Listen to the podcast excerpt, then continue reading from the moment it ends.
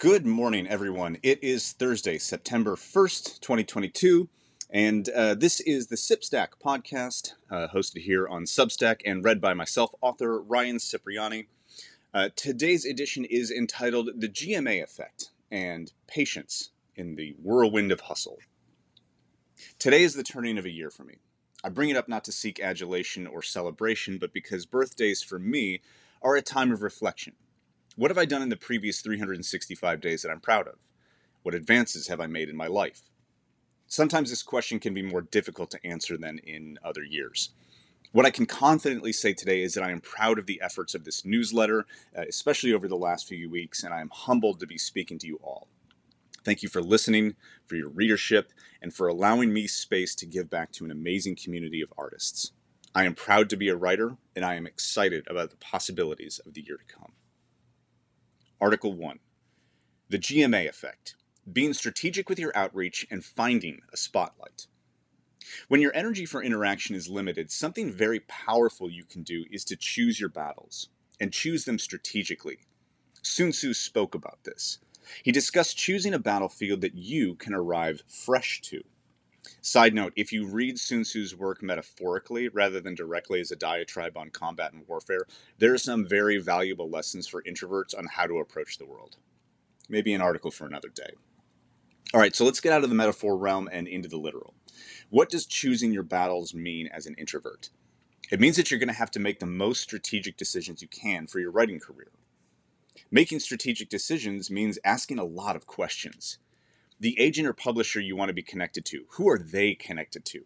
How can you approach person A to get an introduction to person B? What are the most critical connections to have, and how do you develop them as fast as possible? See, rather than taking the volumetric approach and putting yourself out there everywhere as much as possible, you're going to need to have a very, very specific path to follow. If networking events seem overwhelming, but you want to build your network, you have to figure out how to connect with exactly the right people with the fewest interactions as possible then save your energy for those interactions and make them count. How about the, the real world of rejection? How do you get readers to notice your work when you are risking both energy and being rejected? Again, you could take the volumetric approach and try to ignore your introversion to bulldoze your way through uh, interacting with as many potential readers as possible. Or you could get someone else to do the talking for you. People love reviews and they trust them coming from other people in their network, even a perceived network. You don't need to approach the whole group, you just need to figure out who the group trusts. You might call this the Good Morning America effect. Do you think you would have better results from one appearance on GMA or going to 20 publishers asking for them to pick up your work? Never mind that you probably got on GMA because you're already published, just work within my metaphor. GMA's audience trusts that if you are being recommended by the show, you must have value. Find the Good Morning America equivalent in your local circles. Figure out who can elevate your voice for you. Not only do you reduce the potential for individual rejections, as people will be more motivated to seek out your work, but you reduce the total number of interactions needed that can drain your energy. Be strategic about your approach. Save your energy for what matters that's just good advice whether you're introverted or extroverted. Article 2 Patience, Grasshopper. Patience is a virtue. How many times have you heard that? And how many times have you believed it? Me too. As an individual, I am tragically impatient sometimes, especially when it comes to something I'm passionate about. I want to see the results now. I want to be in the end game now. You should see my chess games. They are tragic. I sacrifice every piece just to get into the end game. All right, that's not entirely true. Although chess does teach good lessons about patience. Hustle culture, on the other hand, banks on your impatience. It relies on you believing in the concept of the overnight success, and that if you just put in a few extra hours, something will click and you will be the next big thing.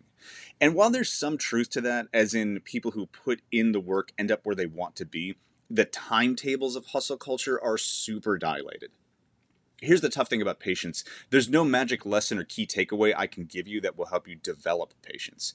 It simply takes practice. I can suggest activities you can learn that'll help you grow your strategic mindset and develop patience, but there's nothing I can write here that will snap you out of the urgency of hustle culture and suddenly in, into a space of zen.